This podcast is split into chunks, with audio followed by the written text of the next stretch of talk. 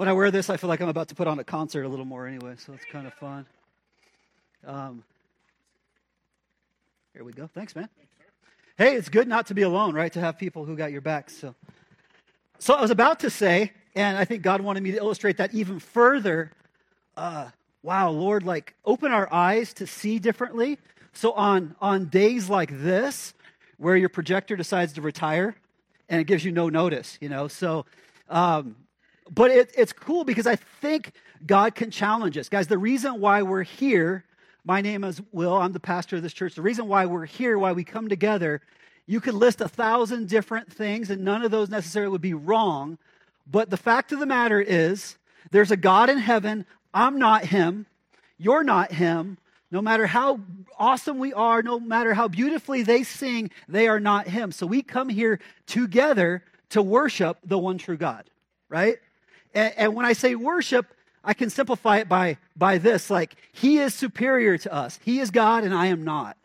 So every time, whatever I'm doing, whatever you're doing that puts us in a posture that says, dang, you're God and I'm not, like that's worship. And so we got wrong definitions. We think worship is music. That's actually praise. The word praise could mean hymn, to sing out good things about God. So it's a praise that we're doing here, as well as if I said, let's say a praise about God. So give me one, for example. What's, what can we praise God for right now? He helps us. God is good. Yeah. He's faithful. He's holy. He's almighty, trustworthy, sovereign. He loves us. What was something else back here? He never leaves us. Like God doesn't change, right? So like you know he's going to be there. So we can praise that. So on a day to like today, oh, it jacks with us when our routine's thrown off, right? And some, oh, I don't know the words. And it's like quieter, it's a little awkward. It's like, yeah. Sing it out, you know, praise God. We can praise God in so many ways. So it's like, okay, Lord, show us, open our eyes to see uh, what you're up to and why. I mean, did God send an angel down to break our projector? I don't know. Okay. Did Satan send a demon to do it? I don't know. But either way, God is good and He's in control. So, guess what? I'm going to make you open your Bibles today. You have to dust it off because you can't just depend on the verses I put up here. So, if nothing else, that's going to be awesome. So, find a Bible. Find a Bible. There's also one in the seat in front of you. It'll challenge your eyes because the print's small. You might have it on your phone. You might have one of these old school ones that you need to dust off a little bit. And we're going to pray. Uh, but first of all, who else gets this more than more than uh, someone else in the world? A mom, okay? A mom gets things don't go right, right? You make a plan as a mom. The simple act of going to the grocery store, if you've ever been a mother, uh, yeah, sure, we'll pick up a few things. It'll be great. Yeah, right right?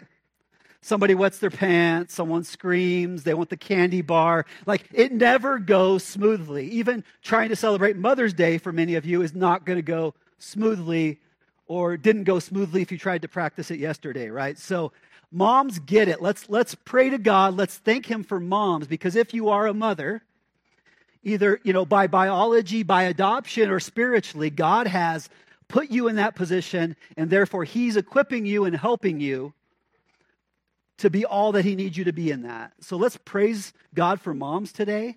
Celebrate you, mothers. Pray for you for strength. Um, all the different stages of life. Some of you got diapers. Some of your kids are so old they're going to need diapers again soon. So, and everyone in between. hey, I resemble that remark, right? Yeah. Um, but let's just let's just lift this up to the Lord. Heavenly Father, we thank you uh, so much for humor and your goodness and for breaking our projector or letting it break, whatever happened, so that we got to dust off the Bibles and get it out. Thank you for the flexibility of, of all the brothers and sisters here, Lord. Thank you for everyone you brought in. We praise you for moms. Thank you. Uh, thank you for giving these women an opportunity to see the nurturing side of God, to see the unconditional side of God. And so, all of us who aren't mothers, we, we praise you for the mothers that we've had in our life, and we ask you to strengthen them and bless them this day and every day. Lord, uh, lead us into your truth. Lead us into worship of you. I pray in Jesus' name. Amen. Okay. Now, if you really want to see a slide, you're welcome. I won't be offended if you turn around and look at the back there. Now, the title of today's sermon is this it's, it's going to make me sound either more foolish than I am or smarter than I am. But, but we're going to talk about the definition of some words. So the first, the title is this agapao. You know what that is? Agapao. It, what it means is it's the Greek word that means it's the verb version of, aga, of, of what we call agape love, God's love. So when you are loving like God, it would say what you're doing is agapa, agapao. Okay? Say that, agapao. Cool. This is coming from First John. So turn in your Bibles to First John chapter 3. We are going through the book of First John at a snail's pace and just trusting the Lord to just, man, he's revealing so much riches and goodness from this time. So we're not in a hurry. And you'll see this today that we're not in a hurry. So the focal verse, 1 John chapter 3, starting with verse 16. Okay, you there? Good. Here's how we ended last week with this question I asked all of you to put out your hands and, and ask, ask a question somewhere in, in this regard. Like, Lord, teach me, or, or Lord, how do I love my brother? Because that's kind of where John has us. He has us thinking about, about this love, thinking about loving one another, thinking about how important and integral that is to the life of a Christ follower. So we could offer that question in the positive, like, Lord, how do I love my brother? Or we could ask that question in more a negative term, like, Lord, how am I not loving my brother? So I, I don't want to lose that, but we're starting with that question there. Uh, and then I'm going to put you on a little rewind. So our focal verse starts with verse 16. Look back at, at verse 13 because we want to build off of this. Remember, this is a letter from John to believers. And so the fact that I'm giving you four or five verses at a time in some ways does it an injustice because I'm not giving you the whole letter. But we don't have the attention span for that. Uh, so, and also, I think there's some, some richness to slowing down. But I want to go back a little bit. Verse 13, if you look at your Bible, most of these verses I've, I've put up here are the King James Version. Uh, you might have a different version. Verse 13 says this Do not be surprised, brothers, that the world hates you. Well, let me give you a definition here. That, that word, world, we talked about this. We've talked about it not too long ago. The word is cosmos. Cosmos. And what it has to do with is a system. So it isn't the like the world, the earth. Like it's not causing earthquakes because it hates you. That's not what it's talking about. It's talking about the people and their systems. Do not be surprised, brothers, that the world, the cosmos, hates you. Okay, stop there for a second. World systems. Understand, even in this room right now, there's a collision of systems. Each one of us were born and raised in a certain, a certain system. And what that means is this is how we do things, this is how we make life work. And you come here to a place of worship and you have a lot of ideas and systems at play. This is what we always have done ever since I've been part of church, right? This is what church is like. This is what we do on Sundays. I mean, the fact that we're here on Sunday, which we've designated the Lord's Day, is a system. Okay? So I don't mean to trash on that. All the dudes left behind were like, well, how do we walk this out? And they created systems. But let's humble ourselves to understand that we're, we're part of a system. So don't be surprised, brothers, that the systems of the world come against you, disapprove of you, challenge you. Okay, so I'm middle aged, right? People younger than me, people older than me, right? Here in this church. And, and something that's interesting that I've found in, in, in my life so far is we're often not honest, open, and transparent with one another.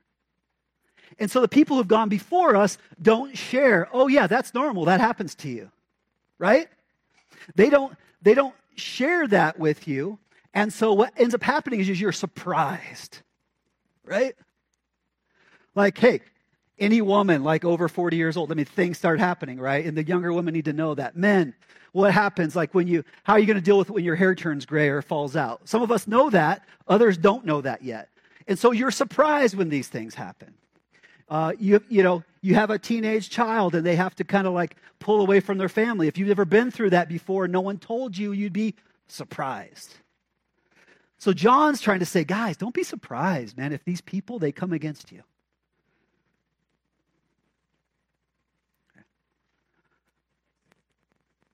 Does that make sense? So I don't want to rush through that because understand, and we talked about that uh, last week, the world coming against us. Well, here's another thing I want to throw out there to you. Within this, Brandy and I were having a conversation. And you know what's the weird thing about, about time passing? When, when time passes, the culture and the social norms in which you are most comfortable with as a, as a 17 year old, 25 year old, they go away.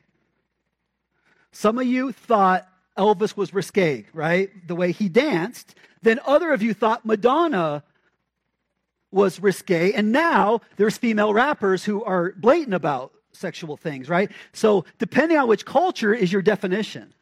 You used to wear your hair this way. And what's happened over time is there's always this saying, kids these days, right? Anyone have an adult older than them that was alive in the 50s where they heard an adult around them say something like that, like kids these days? Somebody? Yeah, okay. 60s, someone who was a teenager in the 60s, did you see a hair adult say, oh yeah, kids these days, they're doing stupid things, right? Okay, what about 70s? Kids these days are doing stupid things. Okay, 80s, kids these days doing stupid things, right? 90s, kids these days doing stupid things. 2000s, kids these days doing stupid things. The 2000 teens, right? Kids these days doing stupid things. Now, kids these days doing stupid things in the 2020s. Do not be surprised as you get older, there's a natural thing that happens. The culture, the cosmos in which you're comfortable with, it starts to become obsolete. And so you begin to get like bitter about it or kids these days. Okay? But if we're not careful, this impedes on our ability to love people. If we think that our cosmos we grew up with was somehow more holy than the one now. Does that make sense what I'm saying to you? I think probably the hardest thing about being 95 now not only the doctor's appointments every week you'd have to go through to be 95, but the fact that this world's got to seem stupid and crazy to you. But guess what? Your world was stupid and crazy too. Oh, yeah, but there's kids, they take these pills. Oh, yeah, they did that in the 90s. They did that in the 80s. They did that in the 70s. They did that in the 60s. Oh, but there's abortions. They're killing babies.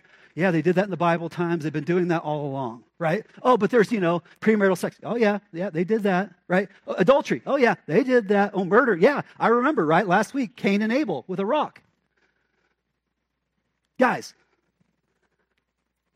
this can impede on our ability to love if we're surprised that the world system isn't with us. It doesn't matter which world system you're comfortable with. It is not with us. Do not be surprised. So, my wife, who's on the outside of this conversation, kind of comes in and she said, and I thought this was pretty, pretty profound in that. She said, Shouldn't we not want any of the world systems? Like, and I'm like, Yeah, that's obvious, right? Like, I shouldn't be so bitter that my system's not operating anymore. I should realize that all of them, the one I grew up in, the one I was 20 in, the one I was 30 in, the one I was 40 in, the one I was 50 in, and so on, those were all world systems. And the one God who overcomes all of those has been the same the whole time. And so, whether you're 19 or 95, sure, kids these days, but kids in your days too. Don't be surprised that the world system would disagree with you. Because if you are, it's going to impede on your ability to love, which is what John keeps coming back to. Chapter 3, verse 14, he goes on to say, We know that we've passed out of death into life because we love, right? This is the verb version, agapao, the brothers. Who are the brothers? Yeah, and, and the context of this, it's the brethren, what is the old school. Um, and maybe we should use that again because then it, it's like everybody, right? Like the men and women, where the brothers, you think just the men. So, you know, who cares about the women? Just pay attention to the men. That's not what it's saying. What it's saying is this word here actually means whoever you have a relationship to. So, like that word could be used for coworkers or people on your baseball team or whatever. But in the context of this, he's talking about this is how you know. This is how you know you've passed out of that death pattern that you're in into a pattern of life. And that is if you love in an action way the brothers and sisters, all the believers in Christ. Whoever does not love, if you choose not to love, once again, the action word, agapao, right? You abide in death. It'd be like riding the train off the cliff and you don't jump out. Verse 15 Everyone who hates his brother is a murderer, and you know that no murderer has eternal life abiding in him. See, I wanted to include this because I need to bring you back to that truth too. Please understand, guys, eternal life isn't like after death.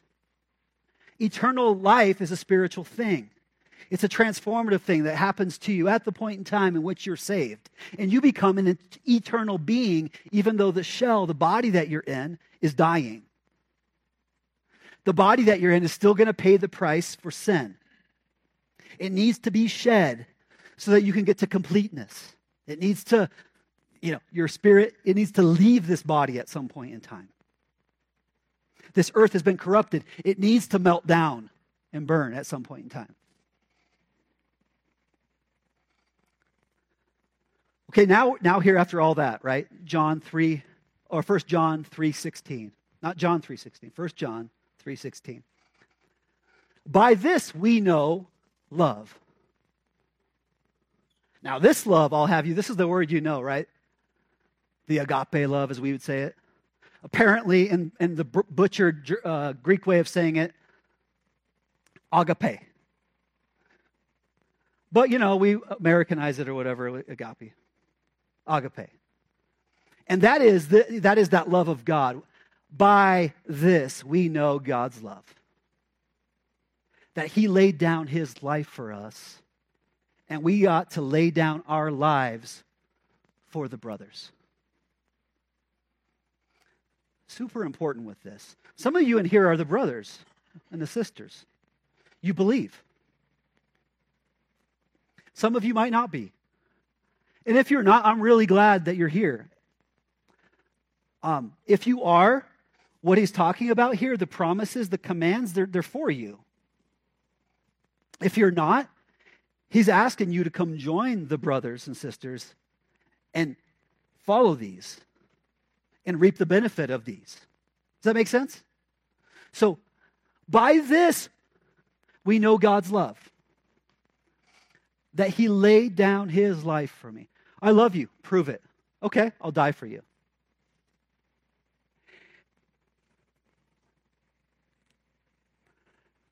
We remember that Jesus died on the cross, right? You've heard the story. Maybe it seems uh, surreal or, or, or mystic.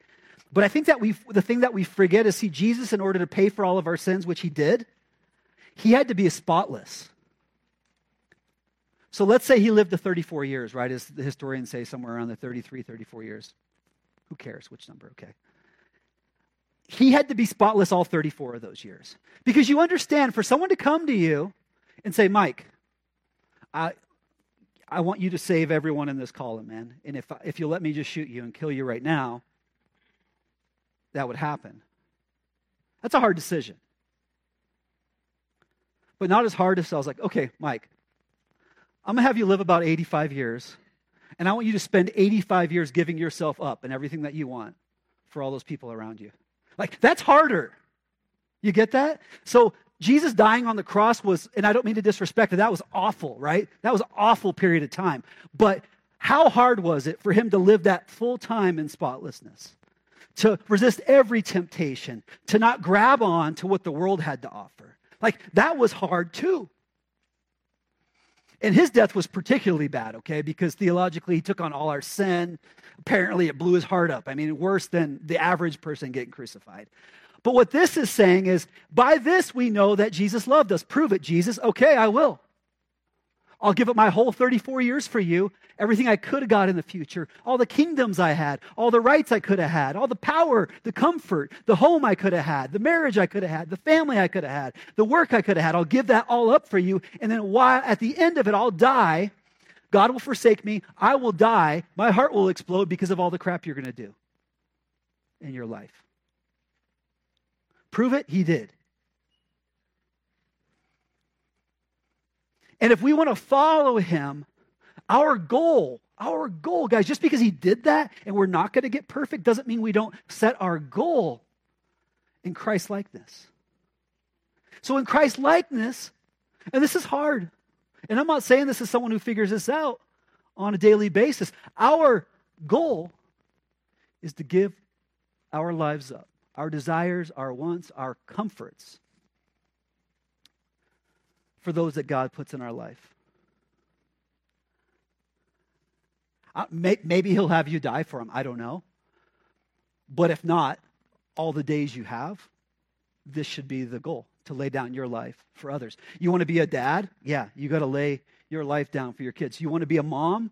You got to lay your life down for your kids. You want to be a wife or a husband, you got to lay down your life for your kids. You want to be in relationship so close that it's family, you have to lay down your life for others. This is the way to life, the way to eternity, the way of God.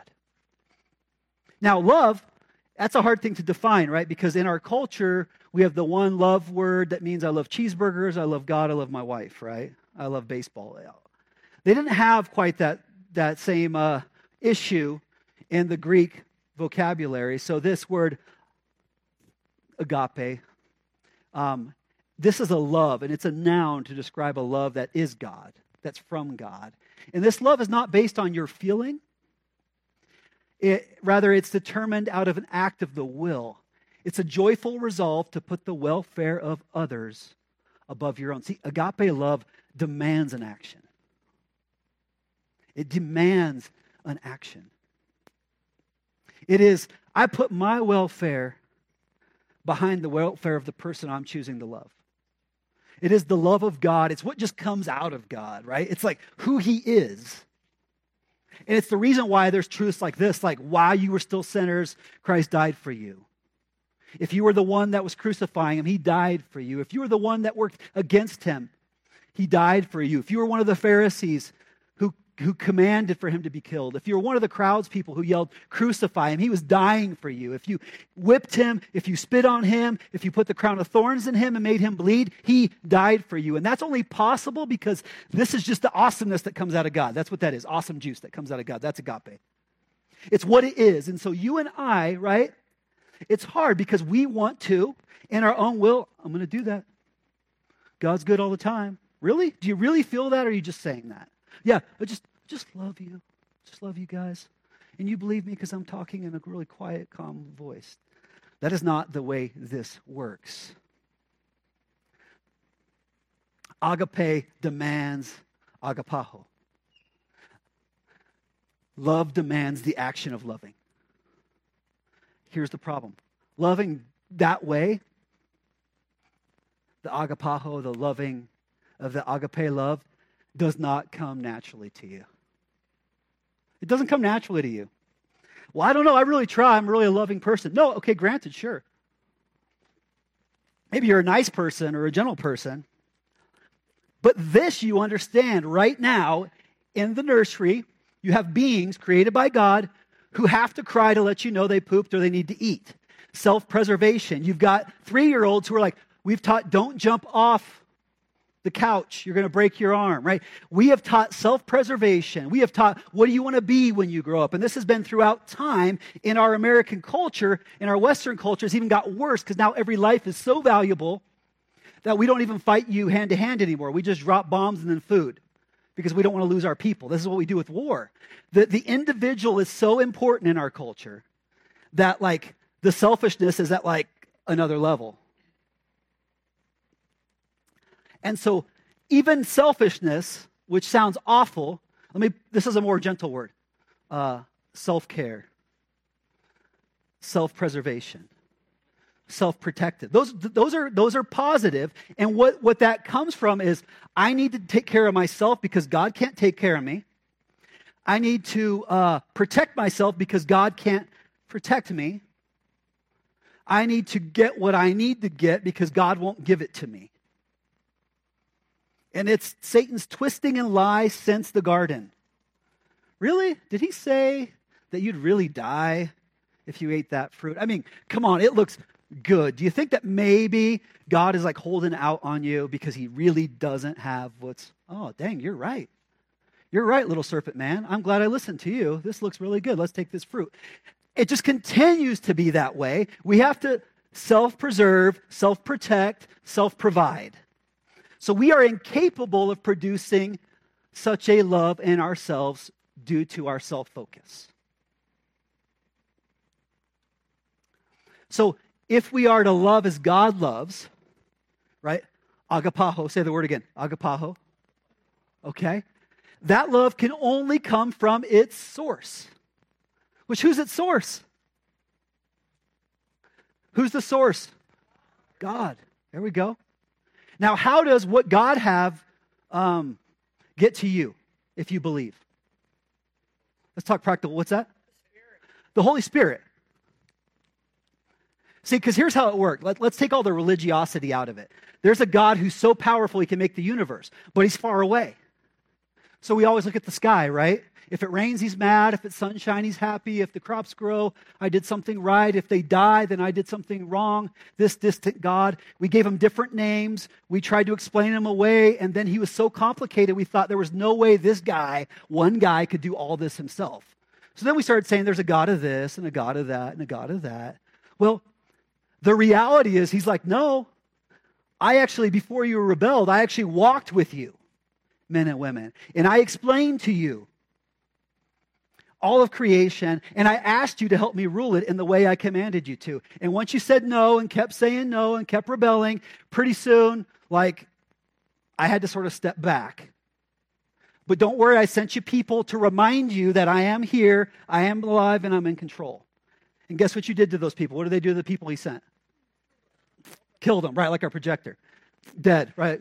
Up to, up to the farm upstate, right? So killed them. So he's like, okay, here's what we'll do instead. Uh, I'm going to come down, God, in human form, and I'm going to come live amongst you. And then what do they do to him? Right? But before he left, they're all like, well, it was cool because when you were here, you kind of reminded me, Casey, because it was like, man, I'm hungry. And then he made bread like multiply. It's like, okay, this is cool. Now I can start to trust this distant God because he gives me bread and fish. I can start to trust this distant God because I was stuck on a storm on the big ocean, right? The sea. And then he calmed the storm so I didn't die. But then the dude is like, I got to go. And they're like, Where are you going? Where are you going? Because I need you for the bread, the sea, the ocean. My buddy Lazarus, who died and you raised him from the dead. Like, I need that. The cripple all of a sudden got up and walked. Like, you can't go. And so, really, he's like, here's what's better. If I go, you get God with you. Totally underutilized. Totally underutilized by, by Christians. The fact that we have the full 100% presence of God in us, leading us and directing us. And of course, we're extremists. So we're either like, yeah, that's like some sort of small, still voice that has nothing to say about reality, or it's some extremely loud, right? like demonstration of power, and it's not somewhere in between. What this is saying here is this Romans 5 5, if you want to make a note there, uh, this is part, the second part of the verse. It says, God's love, right, which is this agape love, has been poured. Now, I'm not, I'm not talking like sliced and dished to you, poured, like drowned you, waterboard you, okay? so much you can't take it all in. God's love has been poured into our hearts through the Holy Spirit who's been given to us. Romans 5 5. Like, that's what the point it is. You see, like, oh, Connor, for you to love anyone, man, it's going to be impossible unless you, you come to the realization, right, as a worshiper to say, He's God and I'm not. And He is like pouring that on me, like so much so that it's like, of course I can love Casey. Of course I can love Ross, right? Like, well, what if they hurt you? The God of all the universe is for me. What if they kill you? I go to heaven? Right? What if they're mad at you? I don't know. What if they leave your church? Well, there's like 140 of them meeting right now within a 10 mile radius, so they could just go to one of those and talk about God. I don't have a special Bible they don't have. Right? I'm, I'm glad you're here. I hope we stay together a long time and God does awesome things to make us worshipers of Him. But I don't got a corner on the market. The gospel is everywhere. So if He's poured through the Holy Spirit, so from God's love towards us, we're able to love one another. And when you do this, you're actually at a core level being like Jesus. Jesus like, follow me, do what I do. My yoke is easy. So the work I'm going to have you do, I do it with you. And so even though it's not necessarily easy, it's lighter because I help you carry the burden. But you're supposed to, at a core level, guys, that's the foolishness. We, we take this Christian word and, and instead of like a Christ follower. We get it like I'm an Arizona Cardinals follower. Okay, you know who they drafted, right? But if you're a Jesus follower, what's Jesus up to? I don't know. Okay, that's where we've gone wrong. But I'm a Christian. I can tell you the YouTube videos and what they say about that. Okay, but is that what Jesus is up to? I don't know. Christ followers do what Christ does. So th- this phrase here, which is kind of pulled out of a Bible verse that I'll show you, but it's so important. As he is, so are we in this world. As he is, he being Jesus, so are we in this world. As he is, so are we in this world. In context, it's from first, um, actually, that's not from that one. But anyway, First John 3.17 I think it got lost in there. But anyway, let me see if I got that. Nope. So as he is, so, are, so we are in this world.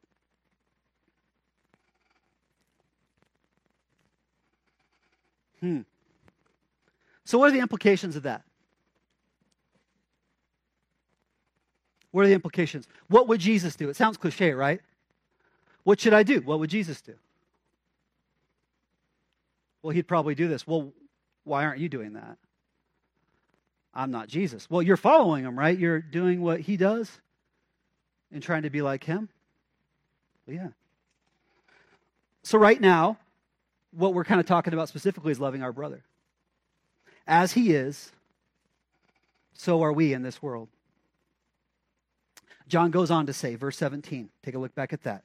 But if anyone has the world's goods and sees his brother in need, yet closes his heart against him, how does God's love abide in him? Now it's getting really practical. And we don't like to think of this because, guys, we've, we have uh, created charity. We've created charity, um, and then, and then there's the, the Christian responsibility. And so we have specialized everything. Our, our teaching of the, of the Bible is to holy men, right? Professionals. Our charity is to professionals. And Jesus says, You want to follow me? What you're going to do is you're going to share of your life. You're going to, you're going to share of what you have. When you see your brothers and sisters in need, you're going to be there for them. And so when the world sees that you're there for each other, man, that might be the first thing that attracts them is your love. By this, everyone will know that you're my disciples. That's how you love one another. Is that what's happening in church? Like, I speak up, is it? No.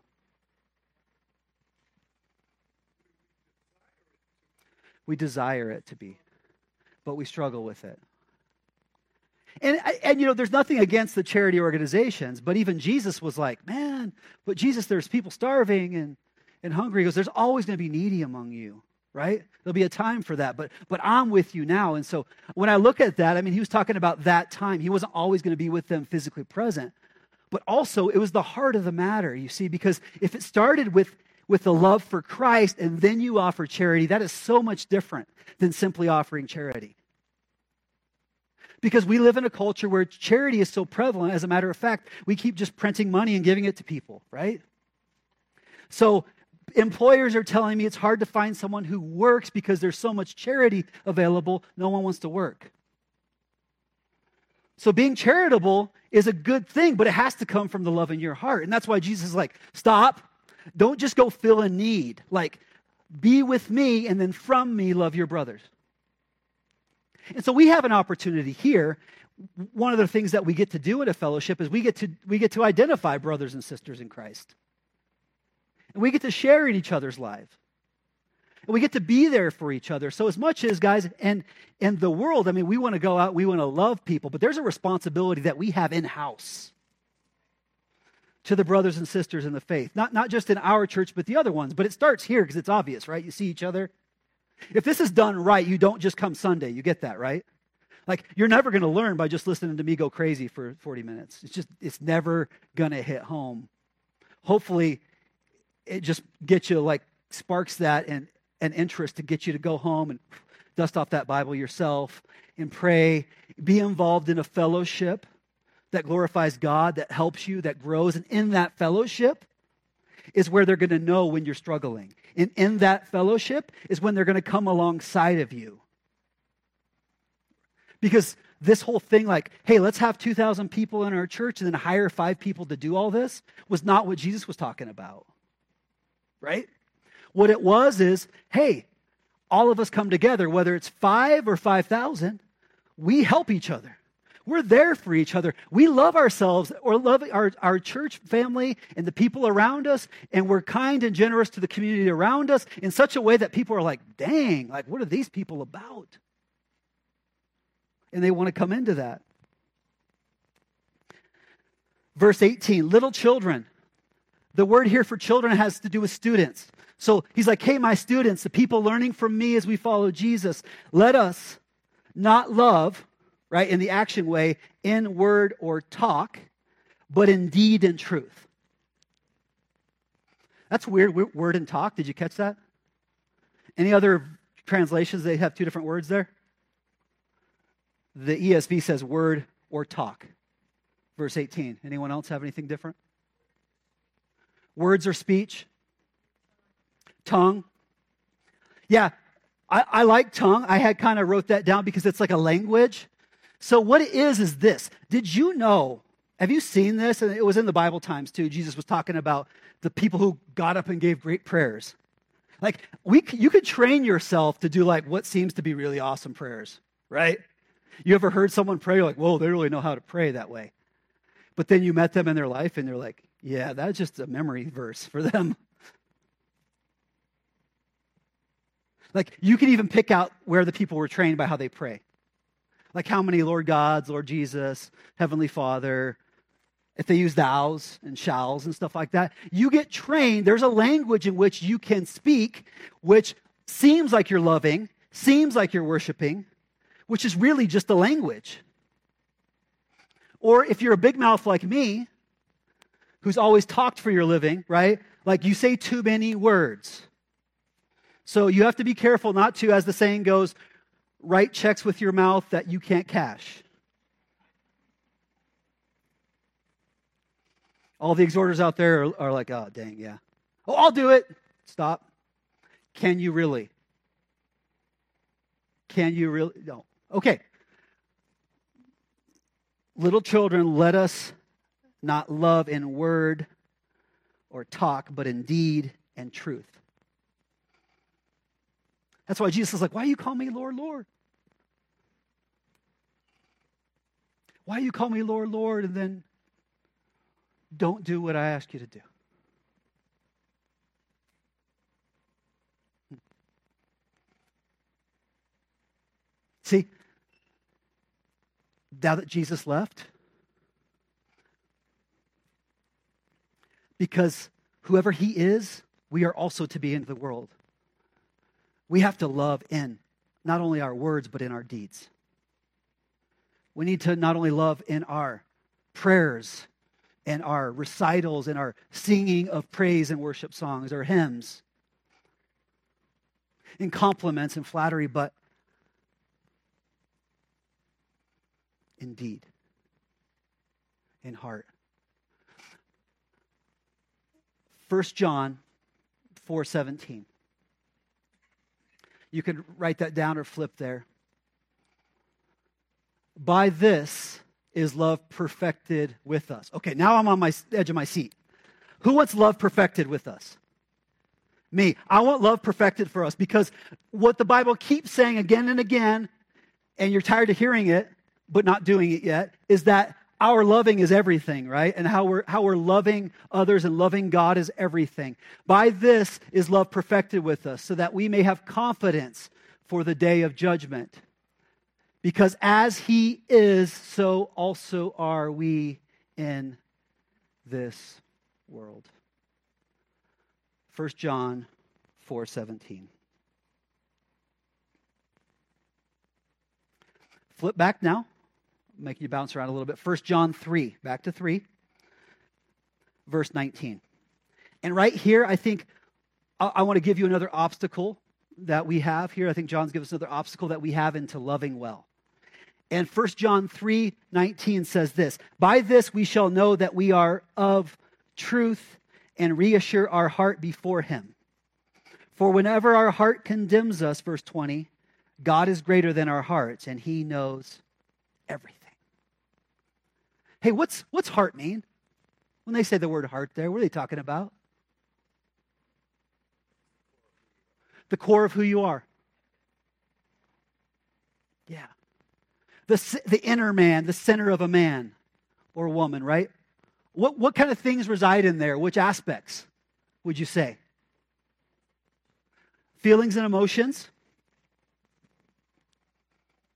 Right? Like feelings, emotions. What was that? Everything, right? Like personality, things you treasure. Yeah, values, right? Morals. It could be all the things that you think are true. Like everything at the core of you that drives all your actions would be your heart. So whenever they say that, right?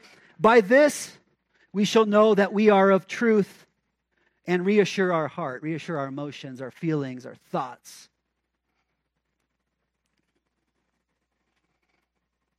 Reassure our hearts before Him. For whenever our heart condemns us, God is greater than our heart, and He knows everything. So if I pull out just that verse 20, take a look at verse 20. For whenever our heart condemns us, what's that mean?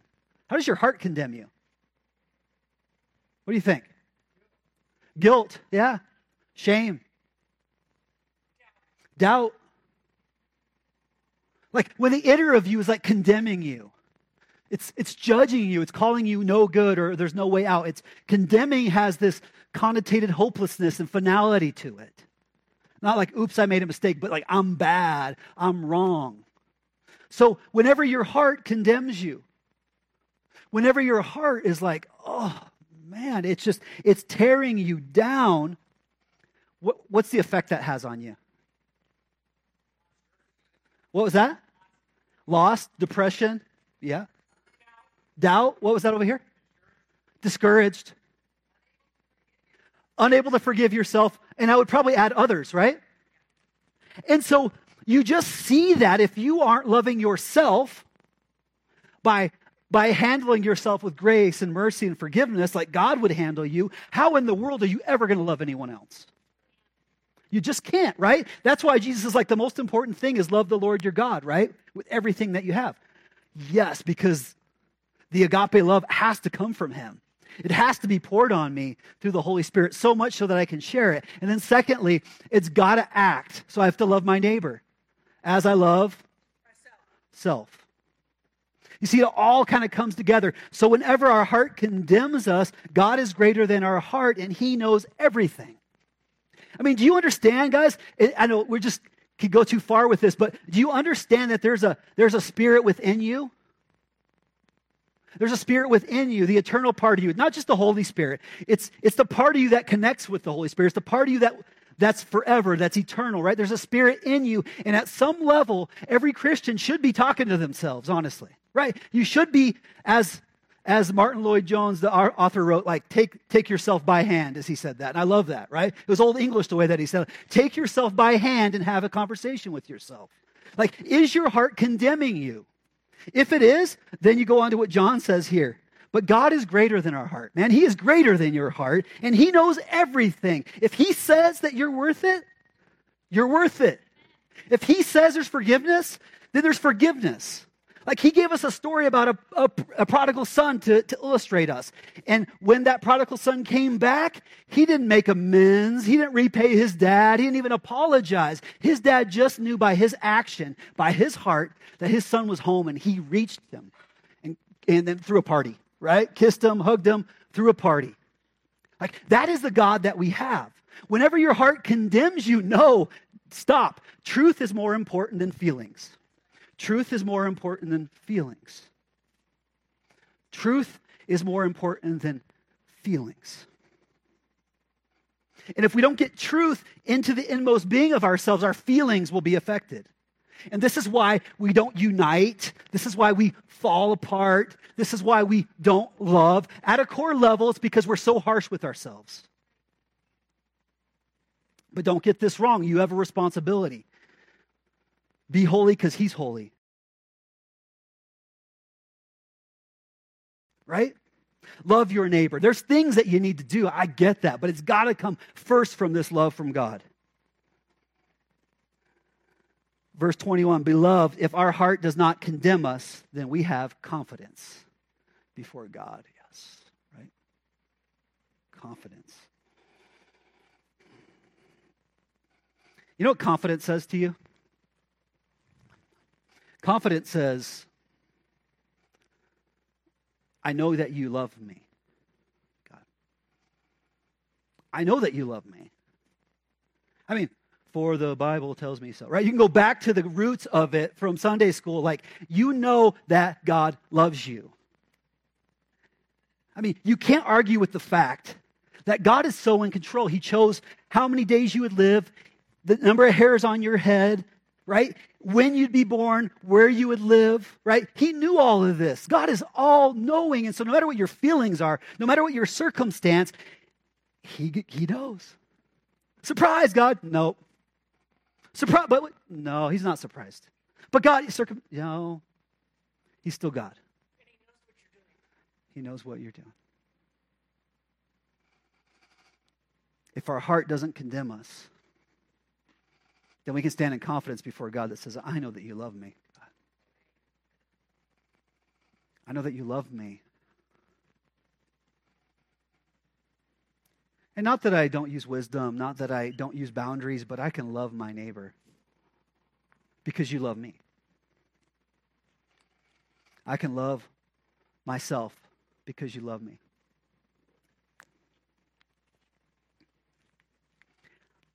I'm going to grab something from back here. Sorry on the camera. Today we have set up here uh, communion. Depends on your tradition, Lord's Supper, whatever you want to call it. But what it is remains the same. You see, we uh, Jesus, before he left, before he was killed, uh, he was observing the Passover with with his closest disciples, right? And he used the circumstance, the situation, to illustrate straight truth. And there was an invitation in this to come to the table, as it were, with Jesus. And so we've been given this instruction that as often as that we do this, we do it remembering. So what, what did that mean? Every time you did Passover, he didn't give instruction. So anytime that we come together and there is, you know, drinking and eating, right? Whatever this is, we have an opportunity together to proclaim Christ, as Paul wrote, until, until he comes back. And so we have this set up in the back here. And I would, I would ask you to, as the worship team comes forward and they'll play, play some music, that, that this would be helpful for you to come to the table and, and take this little cup of juice here. And we do this and we remember Jesus' blood, which because he loved us so much, that he allowed his blood to be spilled to pay for our sins. And that when we take this bread, that we would do this remembering that his body was broken as a sacrifice for you and I. Because only after this can, can I come up here and tell you God loves you. He loves you. He's not waiting for something else to be done to save you. It's done. I mean, it's, it's for you to receive. And if you really do receive, you will be different. And it's your responsibility to examine yourself, to know if you are His and if you are saved. But if you are, then this is an opportunity for you to come to the table with Jesus and, and, take the bread and take the juice and give thanks to Jesus for what He's done, to receive His love, agape to receive his love and to share it with others. Agapao. So, Lord, let's just pray. Lord, we pray that you bless this time of reflection, that you'd bless this time of coming to the table with you, Jesus. And we just ask, Lord, that you would fill us, overflow us with your love, and lead us and guide us into loving our neighbor. We take this cup, we remember your blood, which washed away all our sins. We remember your sacrifice, your body with this bread, whose physical death paid the atonement for our sin. We praise you, Jesus, for your powerful and good, and we love you. I pray this, Jesus, in your name. Amen.